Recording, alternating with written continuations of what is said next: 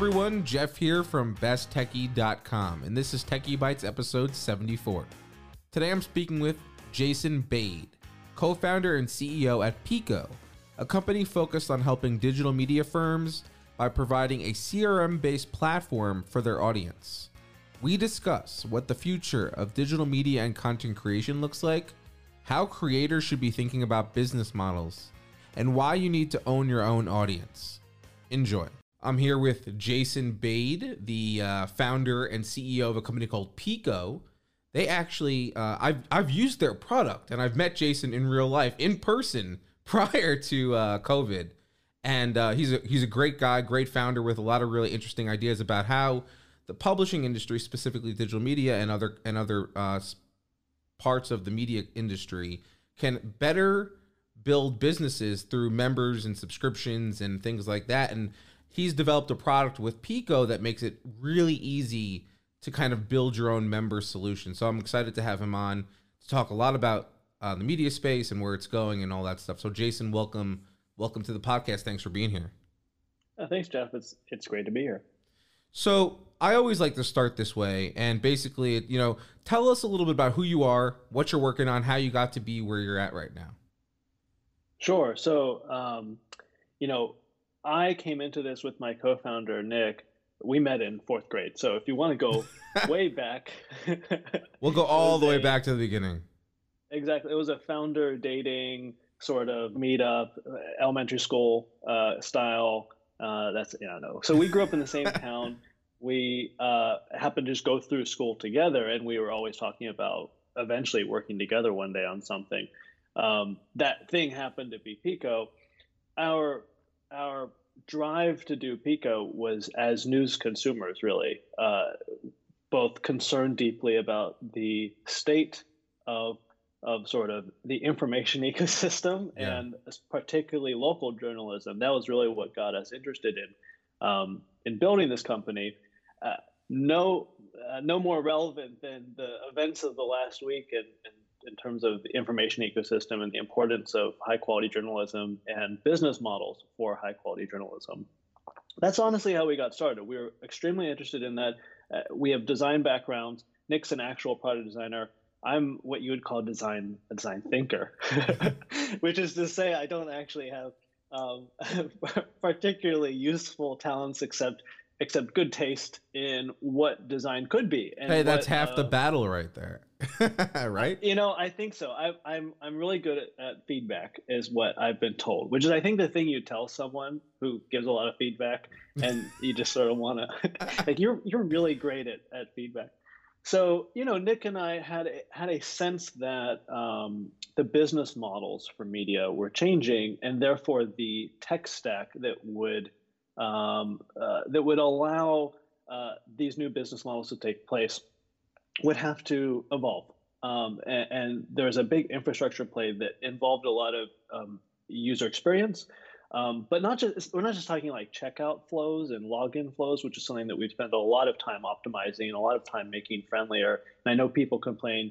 I feel like every two weeks someone bashes Wall Street Journal or something like that on Twitter about their logins and whatnot.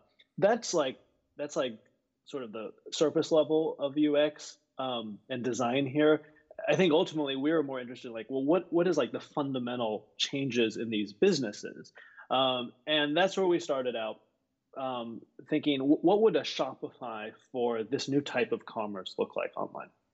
Gotcha. Um, what kind of infrastructure could we build that would make it very easy to be an entrepreneur, uh, essentially selling high quality information or expertise, um, or you know, if you're an artist, your creative works. Um, what does this sort of this relationship, this commerce relationship, look like, and how could we support that with both a commerce platform, but then also the stack that all these e-com companies have, marketing and lead capture and whatnot? Uh, how could we make that really available so that so that folks could build the next great generation of companies uh, providing these services? So, I mean, I've read a lot. I'm sure you have too about, um, and, and there's a you know a lot of people thinking about how content's really the next frontier, even though it's kind of been the frontier, but it's the next frontier in commerce. I feel like mm-hmm, um, mm-hmm. that a lot of people are talking about, and I'm curious what your thoughts are in terms of how digital the digital media publishing industry looks today versus how it could look five years out from now? What are we, what are we looking at? I think there's two parts to that question. Um, one is sort of the how does like the industry of journalism and media, the folks who work in media today, like right. what kinds of companies are they going to work at tomorrow?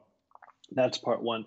Part two is um, what other types of companies, what other part of the economy is going to look a lot like media um, and use the same tools and use some of the same marketing practices and business um, business models effectively. So to you know the first part of that question, um, look, I think I think Substack is it's impossible to avoid that elephant in the room. Substack has demonstrated that um, some of I think the tropes of yesteryear. By yesteryear, I literally mean like a year ago. Oh, subscription fatigue, all this.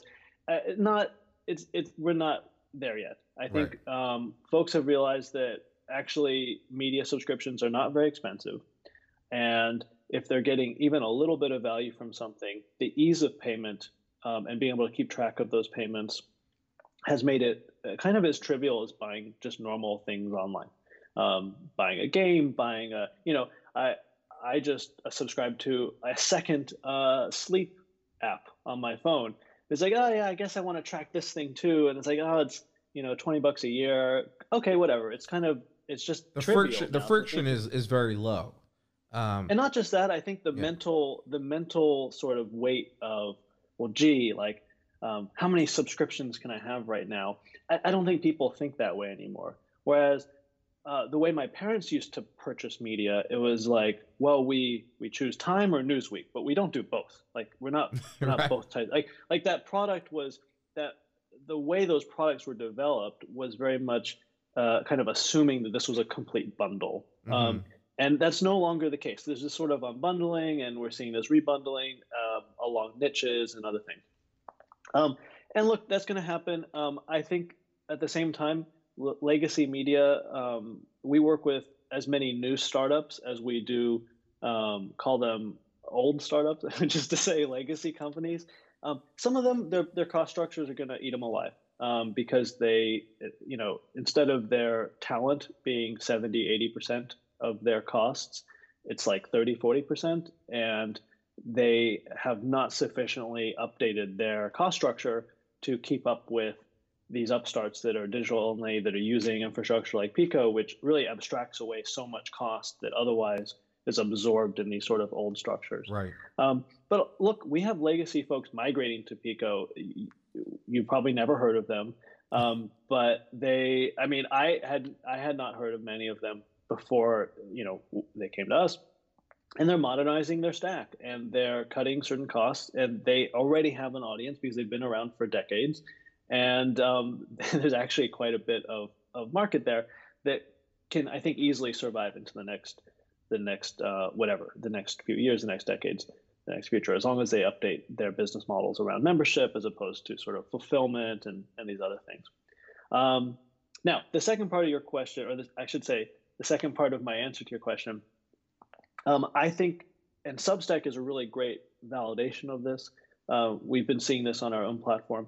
Uh, more and more people are going to start acting like media companies. Um, yeah. I think the entire knowledge economy, actually, which, you know, we've not really seen what happens when the knowledge economy, in a commerce sense, truly moves online. We've seen that with, with retail and e commerce um, I should say retail moving into e-commerce.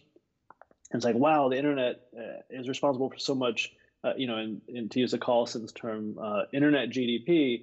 Well, most of that is is e-commerce, right? Uh, what happens when the knowledge economy, which is actually much much larger in terms of the total share of GDP, we're talking consulting and expert services, and other, what happens when those folks um, or folks working in those industries begin to unbundle themselves from wherever they're working um, and similarly dive into niches and essentially their storefront now is an audience? Right. So um, they've they're templating themselves as a media company we see substacks very successful substacks being developed by people who are not who never worked in media before um, and they are selling multiple products. One might be a paid newsletter, but often it's consulting, or maybe they've started an investment fund, um, or maybe they're doing other sorts of services. And they have to, you know, the only way to essentially uh, market themselves is to and, and build up credibility is to essentially act as a media company. That's the new the new form of marketing. Um, it's a new storefront. And yeah. that to, that transformation is very interesting to me. We're starting to see that happen where we have some of the world's experts in very s- specific niches um, uh, come online, and that's that's they're monetizing themselves at scale, basically. Um, and that's that's very interesting to me, and we're going to build for that future. Um, and building for media so far has has informed us a lot about what kind of infrastructure these companies need when you, when you're a media company that is doing commerce directly with your audience. Yeah, absolutely. In fact, this is something I kind of wrote about. I feel like I don't remember 2017 maybe, maybe 2018. Um, and I, the whole premise of the future I was thinking at the time was we're going to see a lot more independent um, media companies or or people that are act that are knowledge workers that have knowledge to share, turning that into media or, or content, I'm sorry, um, and building businesses around that because there's so many things you can do with that. And and we do and and it would be smart for existing media companies to really invest in people like that who can build who are building audiences and like um, it's almost as in this you know uh, David Pogue when he was the personal tech columnist at the New York Times uh, way back when like, like someone like him working at the New York Times building something like that could be uh, you know if, if he was still there doing what he was doing and he turned it into um you know a brand kind of under the New York Times that would be beneficial for them. And I just don't I don't think enough of the stand uh, the traditional media companies are investing in people like that. They are some of them are. The New York Times is uh, uh they have Taylor yeah. Lorenz who who has a huge audience um and also who reports on internet culture and things like that, for example. And then they also have, um, you know, David Carr and uh, oh, I'm sorry, they had David Carr, um, yeah. but um, but yeah, there's a lot of people that that they've that they've kind of champ uh, helped grow. Uh, mm-hmm. uh, you know, kind of like in baseball, the minor leagues, right? like a farm system of sorts. Um, well, I mean, this is something that actually, um, if you know Jarrod Dicker over at uh, Washington Post, mm-hmm. uh, he runs their you know their commercial platform there um, and ARC and all of that. Uh, he and I um, have talked a lot about this, which is um, I think there's this strange um, what's the word I want to use. Um, I don't want to use. Uh, there's a word in mind. It's like no, that's not the word. But like obsession is not quite it. But um, interest or whatever on like the individual creator leaving their publication and going to Substack and making a ton of money. And um, okay, that's great. And I think I think that it's interesting to validate that and that like the ability for someone to go to Substack really quickly and validate the fact that, that yeah, this is how much I'm worth because I'm a superstar. But then, like, guess what? Um, it's a team sport. Most most things are team sports, um, and what we've seen, you know, we have Defector on Pico, which is the former Deadspin crew, and like the the beauty of that model is they can also unbundle from the corporate True. kind of uh, in a vertically integrated uh, uh, stack that they're a part of. The talent bundle, uh, you know, unbundled from it, started their own thing and said, we don't need all the infrastructure that this company gave us. Right. We have infrastructure now with Pico and Stripe, and and yes, they are buying audience development services from an agency, and they're buying, you know, they're on the Lede platform, which is um, basically a, a, software offering, a managed service software offering from uh, a WordPress shop, uh, Interactive in New York, um, and so. Uh, like they're still buying these things. It's not like they're doing it all themselves. Um, and they're still buying, you know, they still have an accountant and they still have a lawyer and they still have like these things that they're doing. But the cool thing about it is it's a team, and I think like that that fractal unit is more interesting ultimately because you do have the superstars there that bring a ton of audience in, but they're contributing to the brand equity of Defector, right? And then Defector kind of creates this halo that builds up the personal brand equity of each of the the talent there, including new folks who are just starting out. And if they're really good and they can contribute to that that defector brand in a way that the audience appreciates, then everyone's tides lifted without it just being sort of this solo pursuit of the of the superstar. Um, so that I think is actually the more interesting trend. Is Yeah, um, absolutely. okay, great. Like the superstar can prove that they, you know, that they deserve maybe more pay or whatever it is, rightfully so. But like, eh, this is not terribly different from Hollywood. Like, you still need a lot of you still supporting, need a supporting cast. cast. Yeah. Exactly. Or and any And- team sport. Like, you know, LeBron can't do it alone. So you know, Well, he, he does a lot of it. he, he does a lot of it alone. Um, the the Warriors might be a better uh, Yeah. my home team might be a better. But I mean, just to to not get too caught up though, I I do think that there is something special though. Like this is still media, Mhm. like media media, and I think and like call it the next evolution of media. But but I do think there's something interesting about well, what happens when companies that are not media companies right. That's that where I'm really focused in on terms too. of Yeah. talent are start to think in terms of of talent start to think in terms of of audience um, and start to think in terms of, of of monetizing themselves in the way that a subscription based uh, media company that has an audience funnel that's pulling people in and then eventually converting them um, you know what, what does it look like when that's the predominant business model or marketing model of consulting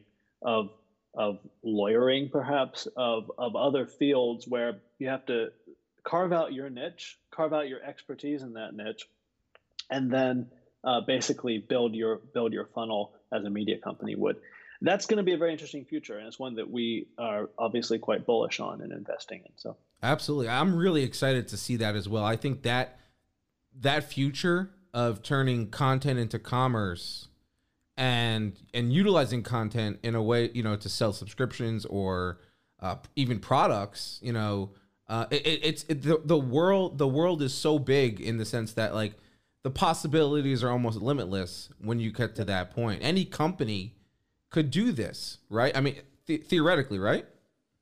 I not any company, of course, but I, I do think that the idea of um, uh, geography is no longer, especially in the age of Zoom, geography is is such a non-constraint now that um, that used to be like the niche that that carved out a significant um, like carved up markets, Mm-hmm. and now we're reorienting around different types of niches, which is more or less expertise. Um, and I, I think uh, you know, in the case of like media, media, it's and I say media, media, I mean like um, stuff that you're consuming content. Really, the main business model is the consumption of content. Um, communities are driving that. Niche interests are driving that. Um, it's very B 2 C. But but when I think about like, well, what what is what does the world look like for a small law firm that is specializing in some very specific use case or some very specific type of company or situation? Um, how are they going to build up their credibility? It, it's probably going to be with content. Mm-hmm. Um, it's probably going to be a mixture of, of law and consulting. And um, they're going to probably have a newsletter and they're probably going to have a good web presence. And um, we're seeing this today with consultants who are using Pico to essentially scale their expertise so that they're not they're eight you know it's not an eight hour day where each hour is spent um, on an hourly uh, charge basis but maybe half their day is spent on content some Mm-hmm. like you know half of that content is free the other half is paid content and then the rest of their day is maybe uh, the handful of, of clients they do want to take who will pay them twice as much per hour um, that's a very interesting future to me Definitely. Let's talk about.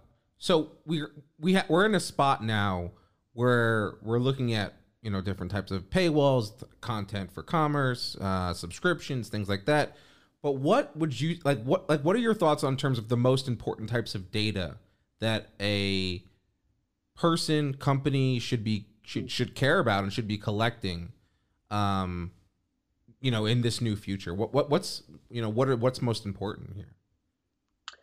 It's a hard question to answer. I think that data can be fetishized a bit, um, insofar as it's it's not ultimately that useful oftentimes. So, I mean, you, you look at how some of my favorite applications of big data or machine learning are things like um, click patterns and mouse patterns that Stripe uses to detect fraud. That to me is like really obviously very interesting, very large data set, very large sample size, makes total sense. Um, our business, Picos, is in building infrastructure for um, small and medium sized businesses. And medium, I kind of mean like to mid market sized businesses that are uh, serving an audience that are they're selling virtual sort of commerce, non-inventoried commerce, like in the style of Shopify. Um, they're not so massive that collecting a ton of data is actually going to be extremely useful on the back end because they're they're dealing in a niche. So we do help folks collect some data. Um, it's important to be able to segment your audiences based on kind of well, is this person in the top of the funnel, or no, they've been they've been hanging out for a while, they've been logged in a bunch, or they've been reading more about this than that. So we we help folks collect that data, and that's that's useful, obviously. And it's it's useful to understand conversion rates so that you understand where to go get your you know what ads might be working, et cetera. Ultimately, the thing that I uh, help folks figure out when we talk about launching a business or whatever is figuring out the product, not just the product market fit they have with their audience, but then trying to understand um, the segments of their audience and each of you know the respective product market fits that each segment has. Um, so just to give you an example, uh, there's a, a, a, actually a consultant, yeah, speaking of consultants, that came out of I, I, won't say what because it would probably be easy to figure out since it's a niche. There's no one else covering. uh, came out of a specific industry. Um, he was an executive there. I think he's a lawyer by training um, and was just like writing really amazing analysis of this industry.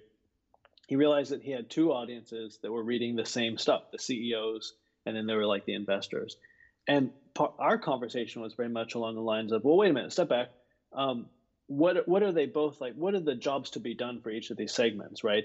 And now you start to get into like it's, much more qualitative data, but it's okay. Well, the CEOs they uh, just need to make sure that they're not missing anything and that it's like very fast like download but then they don't have to spend any time reading the news that day because they've caught they're fully caught up and so for them like the daily morning brief is like the most important aspect and their willingness to pay is probably like maybe as high as 100 200 dollars a month. Who knows?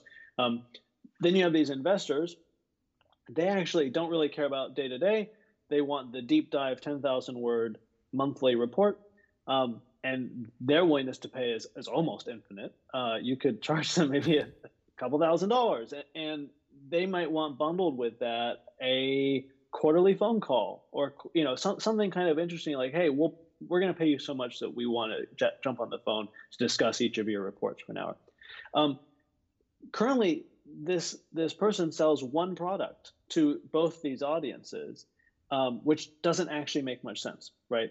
Uh, and then we were kind of exploring the fact that there's this third audience, this third segment that he's sort of discovered in his in his audience of like you know young professionals who are not the executives. They don't need to be caught up on the very latest every morning. They're not investors, but they're sort of like they want to know what's going on. They want to they want to feel smart about their industry. They want to maybe meet other like-minded folks in the industry. So there's like there's sort of a networking product or job to be done. So now we have three distinct segments. And the, the what what a good media entrepreneur, or you could say marketer, or anyone who's building a business templated like this would do is step back and say, okay, well, what's the product I'm serving this customer? How much can I charge for that? And you know, good pricing, you work backwards from value. So it's like, how can I engineer value into what these people are willing to pay me?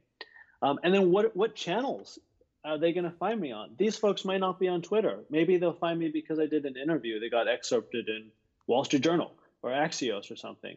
These folks totally on Twitter or whatever. These folks, uh, maybe it's all word of mouth. So like you have to you have to think about your business holistically in terms of segments, in terms of channels, and then in terms of well, what is the funnel going to look like for each of these segments to get them from in the door as a lead all the way down to converted into a customer um, and maybe even upsold ultimately. So I know that wasn't quite your question around data, but you can see like those to me are su- such those are primitive questions that have to be answered yeah. that for the most part are not being answered by entrepreneurs who are working you know media entrepreneurs creators that are launching uh, in this space and data it's a different type of data that you need to answer all those questions first before you start really diving into anything that I would I would call quantifiable data. Uh, yeah, absolutely. I mean, in order in order so so this person you're talking about, you know, they have a business that where they're selling a single product, like you said, but they have, but basically they have the opportunity to be splitting this product up into at least three distinct products potentially. Um, I would say that their, their product ultimately is their expertise, yeah. right? And and you can maybe call it the community that is formed around that expertise. Um, but yeah, uh, they they need to segment. Just like look, we're a software company. We're going through we go through this continuously. Like, what are our segments? How do we how do we make pricing per segment? Uh, this is this is nothing new. Right. Uh, it's just the idea of applying this thinking now to um, these sorts of companies that it, it's critical, um, and it does require a certain discipline of thinking about uh, segmentation, of thinking about channels. Thinking, you know, Brian Balfour uh, has this great post on uh, product. I'm going to mess this up, but it's product market fit, uh, market channel fit, or channel market fit, or something like that. Um, and so on. and So like basically, you're not product market fit by itself is not is not actually going to win you a successful business. Mm. Um, it's a, it's a very important first step. Don't get me wrong, but um, and, and and to me, data collection should really serve figuring that puzzle out before you start doing sort of the marketing optimization, which is uh, usually what people come to us for when they start thinking about data. It's like, well, no, I want to reduce churn. I want, yeah, you need to know all these things, but first we need to just figure out like, who are you serving? right. Have you actually thought about thought about um, these these people in terms of what they're trying to buy from you as a quote unquote media company? Because there's so many products that can be delivered, product services, experiences, et cetera, that can be delivered through a media company um, and for those of you who are not watching the, the air video, quotes. I'm air quoting. uh, you know, a, a media company, um, besides just the consumption of content, right? New York Times is in the consumption of content business. That's yes. basically the only product they sell. Um, that to me is like very media 1.0. Um, yeah. What's much more interesting is like, well, what happens if I'm if I'm not selling consumption and attention. Um, I'm actually just selling, uh, you know, a service um, or something else, expertise. Um, and so, what if it's something that can be consumed in 30 seconds a month, but it's worth it's worth 500 bucks, right? That that's more interesting to me. That that sounds fascinating, and I and so I want to talk about this a little bit more because I I, I find it so interesting and and I love hearing how different people are kind of thinking about utilizing content, creating content in a way that can sell a product, a service, expertise, anything. You can I mean that's what that's the beauty of content is that you can if you're creative enough, you can come up with really unique ways of selling whatever it is you want to sell.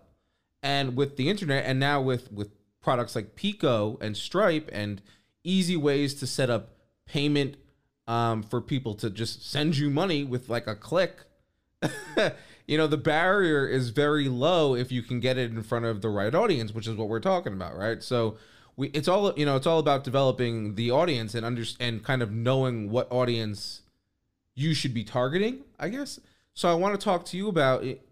what kind of um, campaigns or or marketing uh, initiatives or just content initiatives are you guys working on at pico um, to drive the awareness of the product but also maybe even other other other are you thinking about you know other kind of um things to sell?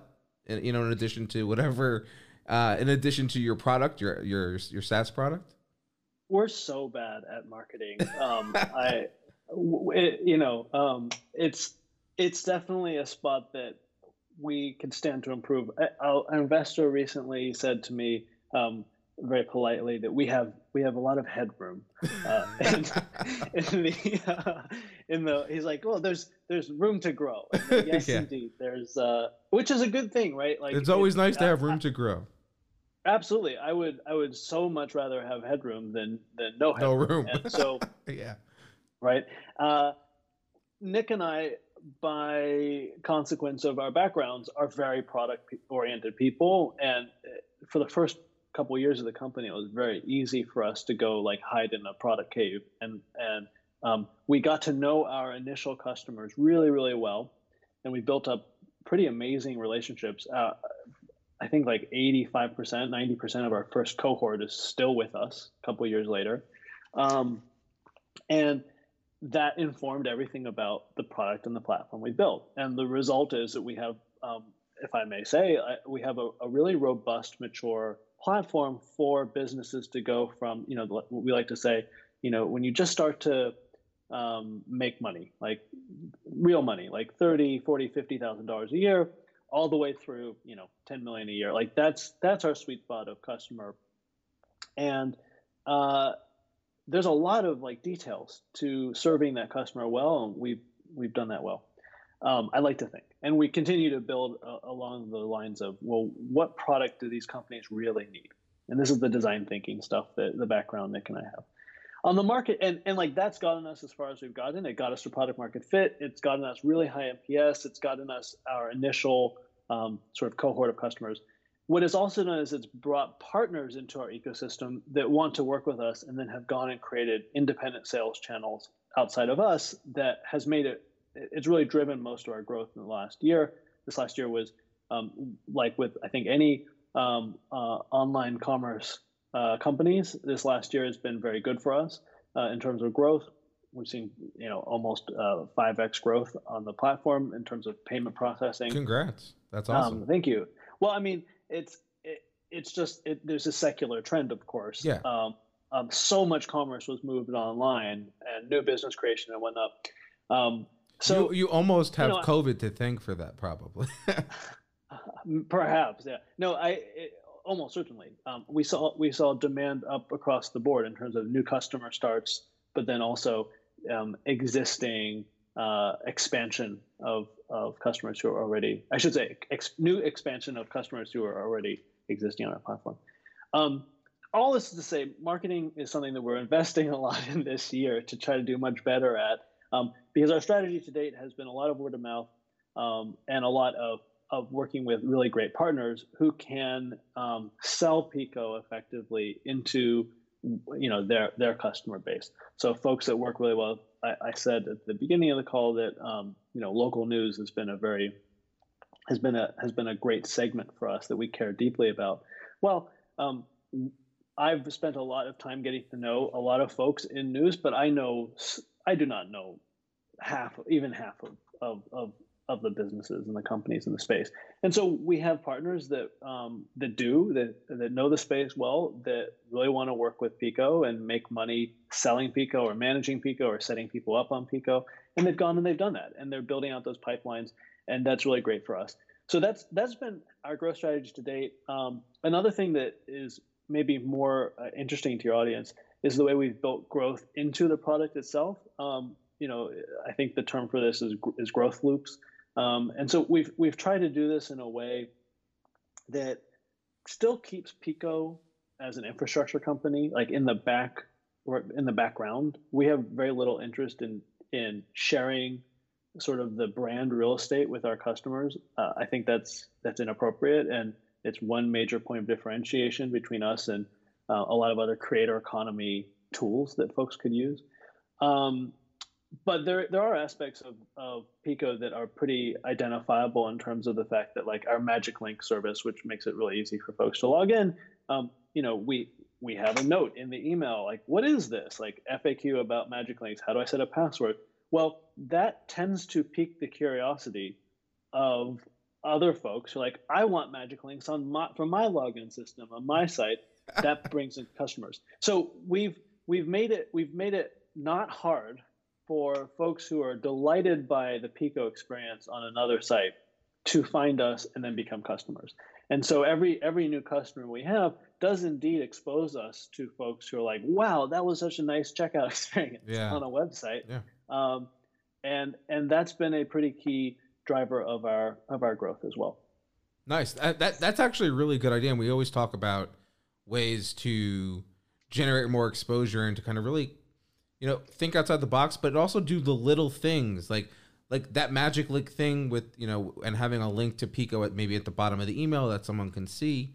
Um, those are little growth, you know, hacks or loops, um, as you talk about, that are just so critically important to, especially when you're just getting going, when you don't have that brand recognition, that name recognition, and and then when you and when you surprise someone with how seamless it is yep. to sign into Pico, well, you know, chances are the people, you know, there are many sites out there, but I mean, audiences overlap and people oh, read yeah. and and content creators always are checking out other content creators. Um, mm-hmm. and so when you see, don't be, I mean, it's not surprising that when they saw, you know, something that seamless and awesome, uh, that they're like, I want that too for my site or for whatever, whatever that they're building, and that's really cool. So I, I props that that's a that's a it's a very great way to kind of generate that interest, and and at the same time, it's almost like it's it's still word of mouth because the people who implemented it are in a way recommending it to uh, to the other people. So that's great. Um, I want to talk a little bit about newsletters, which we highlighted just before. Uh, newsletters are interesting to me. Um, I think that there's a lot of potential there. There's uh, the whole paid, you know, versus non-paid newsletters, or which way you go about it, or you have both. Uh, I don't really want to focus too much on that, but what I'm mostly focused on is what you think newsletters um, should do to continue to differentiate? And also, do you think if newsletters should um, move outside of the inbox? Like, do you, do you have newsletter fatigue in your inbox? Because sometimes I feel that way. And I'm just curious, like, if there's, you know, it's almost like going back to RSS readers. Um, but like just having a separate kind of app or something for just all your newsletters. I, am curious your thoughts. I don't. I don't have uh, any deep thoughts on that. I'm a big fan of Pocket, um, so I would uh, just as soon have my favorite newsletters. So I have a I have a inbox, you know, split inbox, and um, it, almost everything gets filtered out of it. But what I've done is, you know, some of the newsletters that I really like, I, ha- I make sure they get into my news tab, and then and then I, I always give that. Do you use Superhuman? So, I do, yeah. Yeah, yeah, same. And so that's what I have, um, and it, it, it is uh, helpful for sure. It is. It took it took a little bit of time um, digging out the newsletters and the emails that were that were like instantly put into that other tab. Yep. And in training it to put. But look, I'm I'm of the mind that um, quality over quantity actually, and I know that uh, strangely enough, this is me putting my reader hat on. Um, I'm willing to pay. I, I pay for um, a much higher than average number of newsletters and, and news subscriptions and um, uh, print magazines. Even I get um, multiple print magazines um, every week, and so I just have a lot of news coming in, and I'm just overwhelmed in general because I'm just an overwhelmed person. So I don't have much comments on that. I, I do think that it's it's critical though. You know what's best for readers is that you're delivering uh, you're delivering value to them and ultimately that comes down to um, what is the content and is it doing the job that that reader is paying for um, and so uh, or, or possibly would pay for right uh, for, there's a lot of free content so if if i you know there's some newsletters that i will never miss daily because i need to read them every day um, i think um, brian stelter's reliable mm. sources newsletter for example his is very good i i read the entire thing top to bottom every night um, and uh, I I can't not do that. Like it's it's indispensable. It's, it's baked into Don't your routine. This, but, huh? it's Sorry? baked into your routine. It's it's a daily. It's like a daily habit. Yes, yes but like to me, and I. I uh, don't tell him, but like I would pay him a lot of money for that newsletter. But like uh, to me, it's doing um, a bunch of jobs that I already I need to do anyway, but it's it's it's providing me that value versus like oh well this other newsletter is like interesting reads that would compete with my magazine reading or my book reading even um, versus you know and so I I think it's unfair and this is what I was getting at earlier newsletter is is like saying um, saying we have like a what's the future of newsletters is sort of like saying what's the future of web pages? Yeah. Like there's there's so many right? It, it okay it's just another part of my real estate of my my internet real estate um, or the way information is organized um, in my digital life. Um, and it's like saying oh you know these instagrams there's just too many of them these days. Like well uh, you know like it's just like that. No you're right. You're absolutely right. I mean i remember i was sending newsletters back in like 2003 2000, you know, 2006 yeah like so it's not like they haven't been here before. They just have it's kind of like podcasts in the same way that podcasting was around in 2008 2007 you know 2009 Yep. and and then it kind of kind of flatlined for a bit and then it just or even went down in popularity i would say. And now they're obviously been since like 2015 2016 back up on the on the upward tick um I, I think I think the point here is that like um, the important thing about any media business or any business is that you're you're you're providing something that's valuable mhm. to and and this is by the way the shift that I'm quite happy about, which is like the media model, the digital media at least, was all about attention. And let's face it, even print legacy media before that was an attention model. The the paid circulation really had very little to do with the ultimate business model of the business.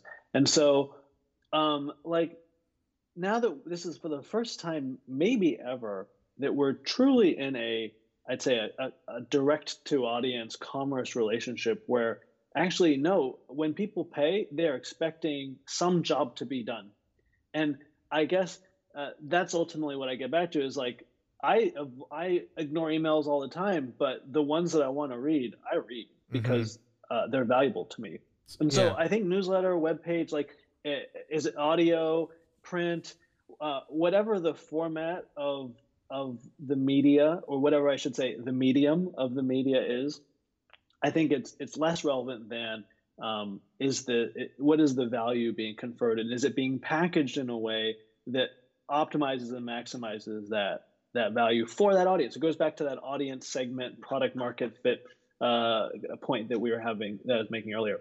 The one thing I'll say just very quickly about the reader versus newsletter thing, I'm a very strong believer that you should own your own audience, and I've I've tweeted about this.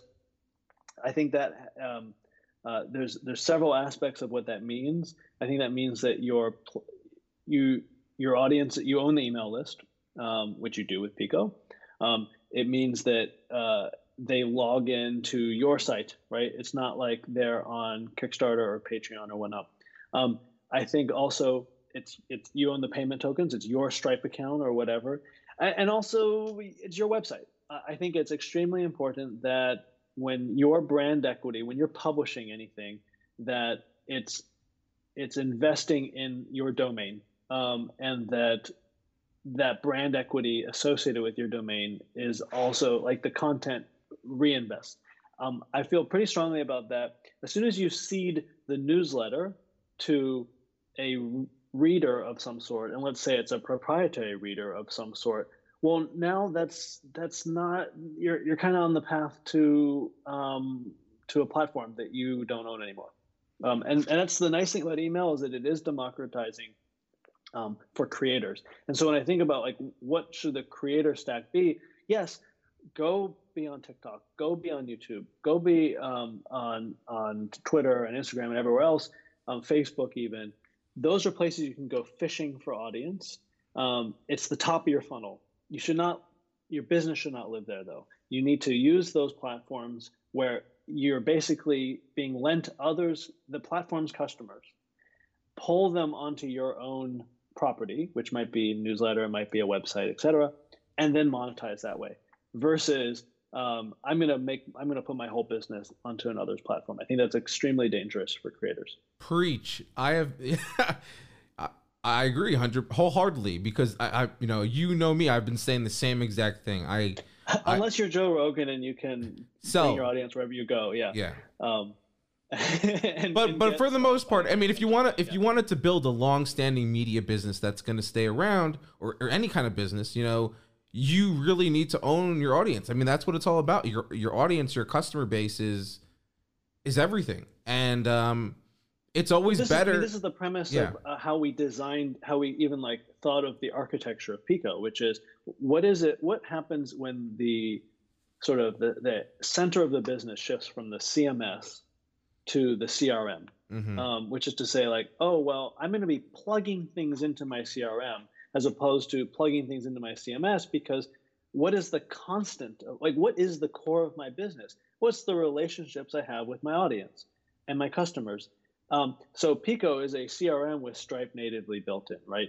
And so the idea that like that's the constant. It's my payment relationships and my just my relationships, and then my whole business can change. I can I can dump this CMS and move to that one. I can dump this ESP move to another one. I can group podcast. I can I can change I can change all these things. But the one thing that will always be there and not change is that that audience, that customer relationship that is is a constant. And that that to us, that's the foundation of the business. And therefore it needs to be treated that way in the software architecture. It can't be sort of this add-on where like I'm gonna slap a checkout onto my um, you know, my events checkout or my newsletter checkout or my uh, crowdfunding checkout where it's like, wait a minute, what? Like uh, you're you're giving you're giving the primacy of your business to some other point solution as opposed to saying, no, wait a minute, it, everything needs to the hub and spoke needs to be yeah. uh, oriented this way. Yeah, I yeah I, I can't I can't argue with anything you just said because it's just spot on, and that's and I think we lost some of that. I mean, you see that when you see content companies, media companies that face trouble with Facebook when when they re when they redo their algorithm uh, on the news feed. You know, many years back when Google changes things in their search results, uh, they change their algorithms. You you should never ever be reliant on another business to do your business. to you to do your business is really what it comes down to. Uh, so great points. I really love it. I want to uh, talk a little bit about some competition on, on your end with Pico. Hmm because uh, one of the companies that I, am kind of interested in also is Ghost, and they're an open source platform. Um, uh, they have you know a, ho- a, managed hosting solution which they which you can uh, pay them and they'll host their platform, and then you also get access to uh, what they have their own built-in member solution, uh, also tied in with Stripe with your own Stripe yep. Uh, API key and things like that. So that's really positive. Uh, how are you kind of thinking in terms of you know because you're in a, in this space and this space is going to heat up i'm sure. I'm sure you probably are aware of other companies that are you know stealthily working on whatever they're working on uh, or even you know like ghost for example. Uh, there's a, there's going to be a lot more competition in the space. How are you planning to uh to to handle that?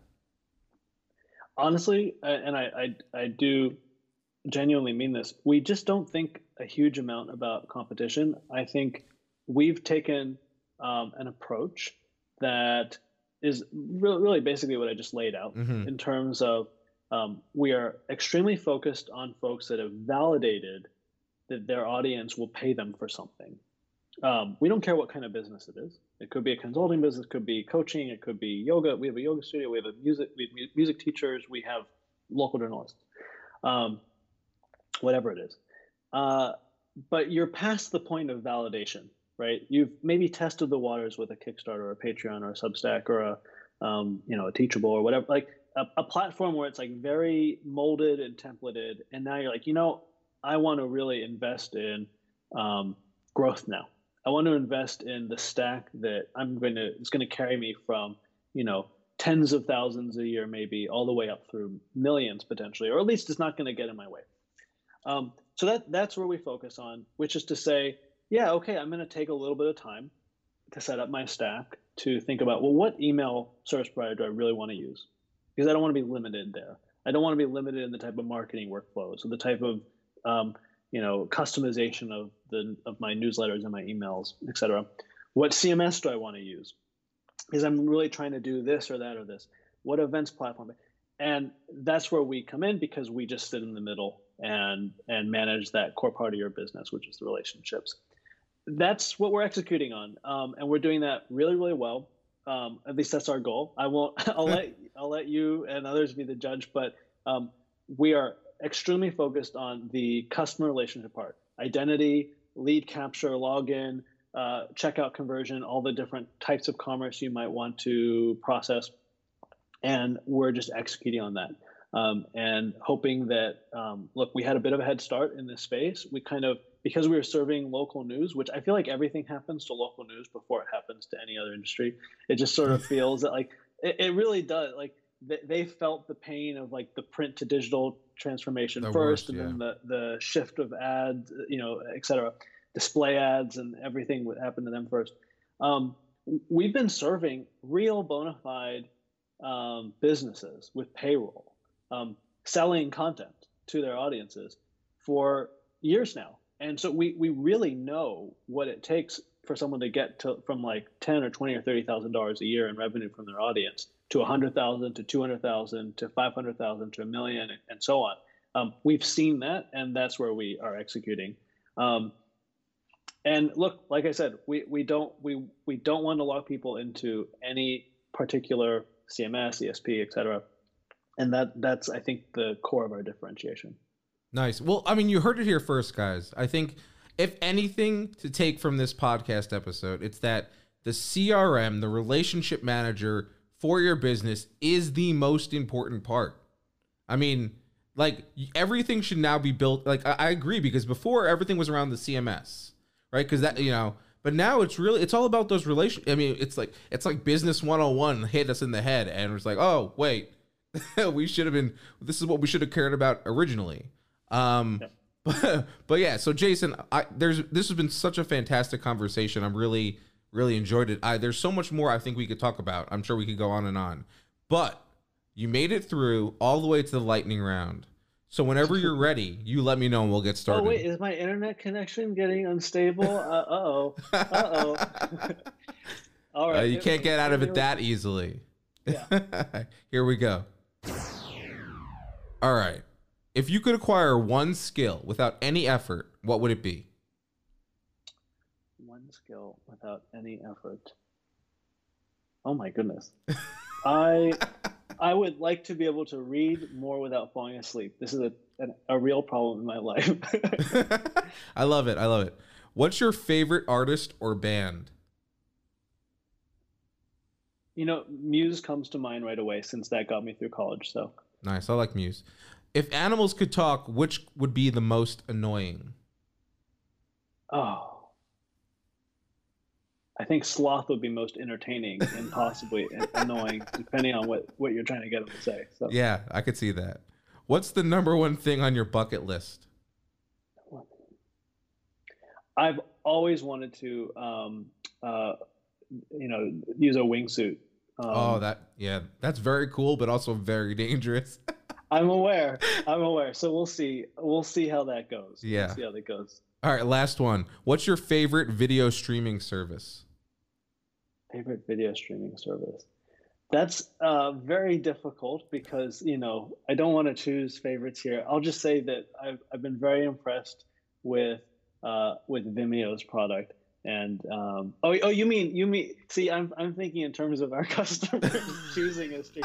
You you mean literally any video streaming service? Apple TV. Okay. Yeah, anything. Um, I I think uh, HBO has such amazing high quality content that um, if I had to choose only one to get me through, uh, you know, I don't know, maybe a pandemic, um, it would be, HBO. HBO. Although uh, you know, Disney Plus has been extremely impressive. Uh, I I really think that that they're gonna they're gonna kill it. So yeah, I mean, if they keep buying content, you know, it's over. they have yeah. the and they have the money to do it. So they sure do. Awesome. Well, Jason, it's been really wonderful having you on. If uh, if anyone who's listening wants to get in touch with you, what's the best way for them to do that? Through you, right? Like now. yeah. I mean, I could um, forward. I could be your your messenger boy and just. no, I'm kidding.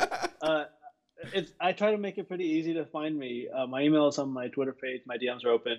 Uh, Jason W Bade at Jason W Bade, and then um, you know Jason at trypico.com. Um, you know, it, you'll just have to try to get out of my other inbox. and and by the way, you can also find Jason's face on the Pico website. If you scroll down to the bottom, you can actually schedule time to learn all about the product with him. I appreciate the plug. I I I hate that. Um, I, that was not my decision to put my. my not to put your face on there. Definitely not my decision. So anyway, very good. Uh, well, Jason, thank you uh, very much for being on. I look forward to keeping in touch with you. I hope you have a great rest of your day. I hope you do too. All right, take care. Thanks for listening to Techie Bytes. Stay tuned for more episodes every Tuesday with awesome interviews and conversations about technology and business. If you like what we're doing, please consider supporting our podcast at anchor.fm slash besttechie and or by leaving a rating and review on iTunes. Both ways help us greatly and are much appreciated, so thank you. Until next time, we'll see you. And remember, remember, take care of your computers.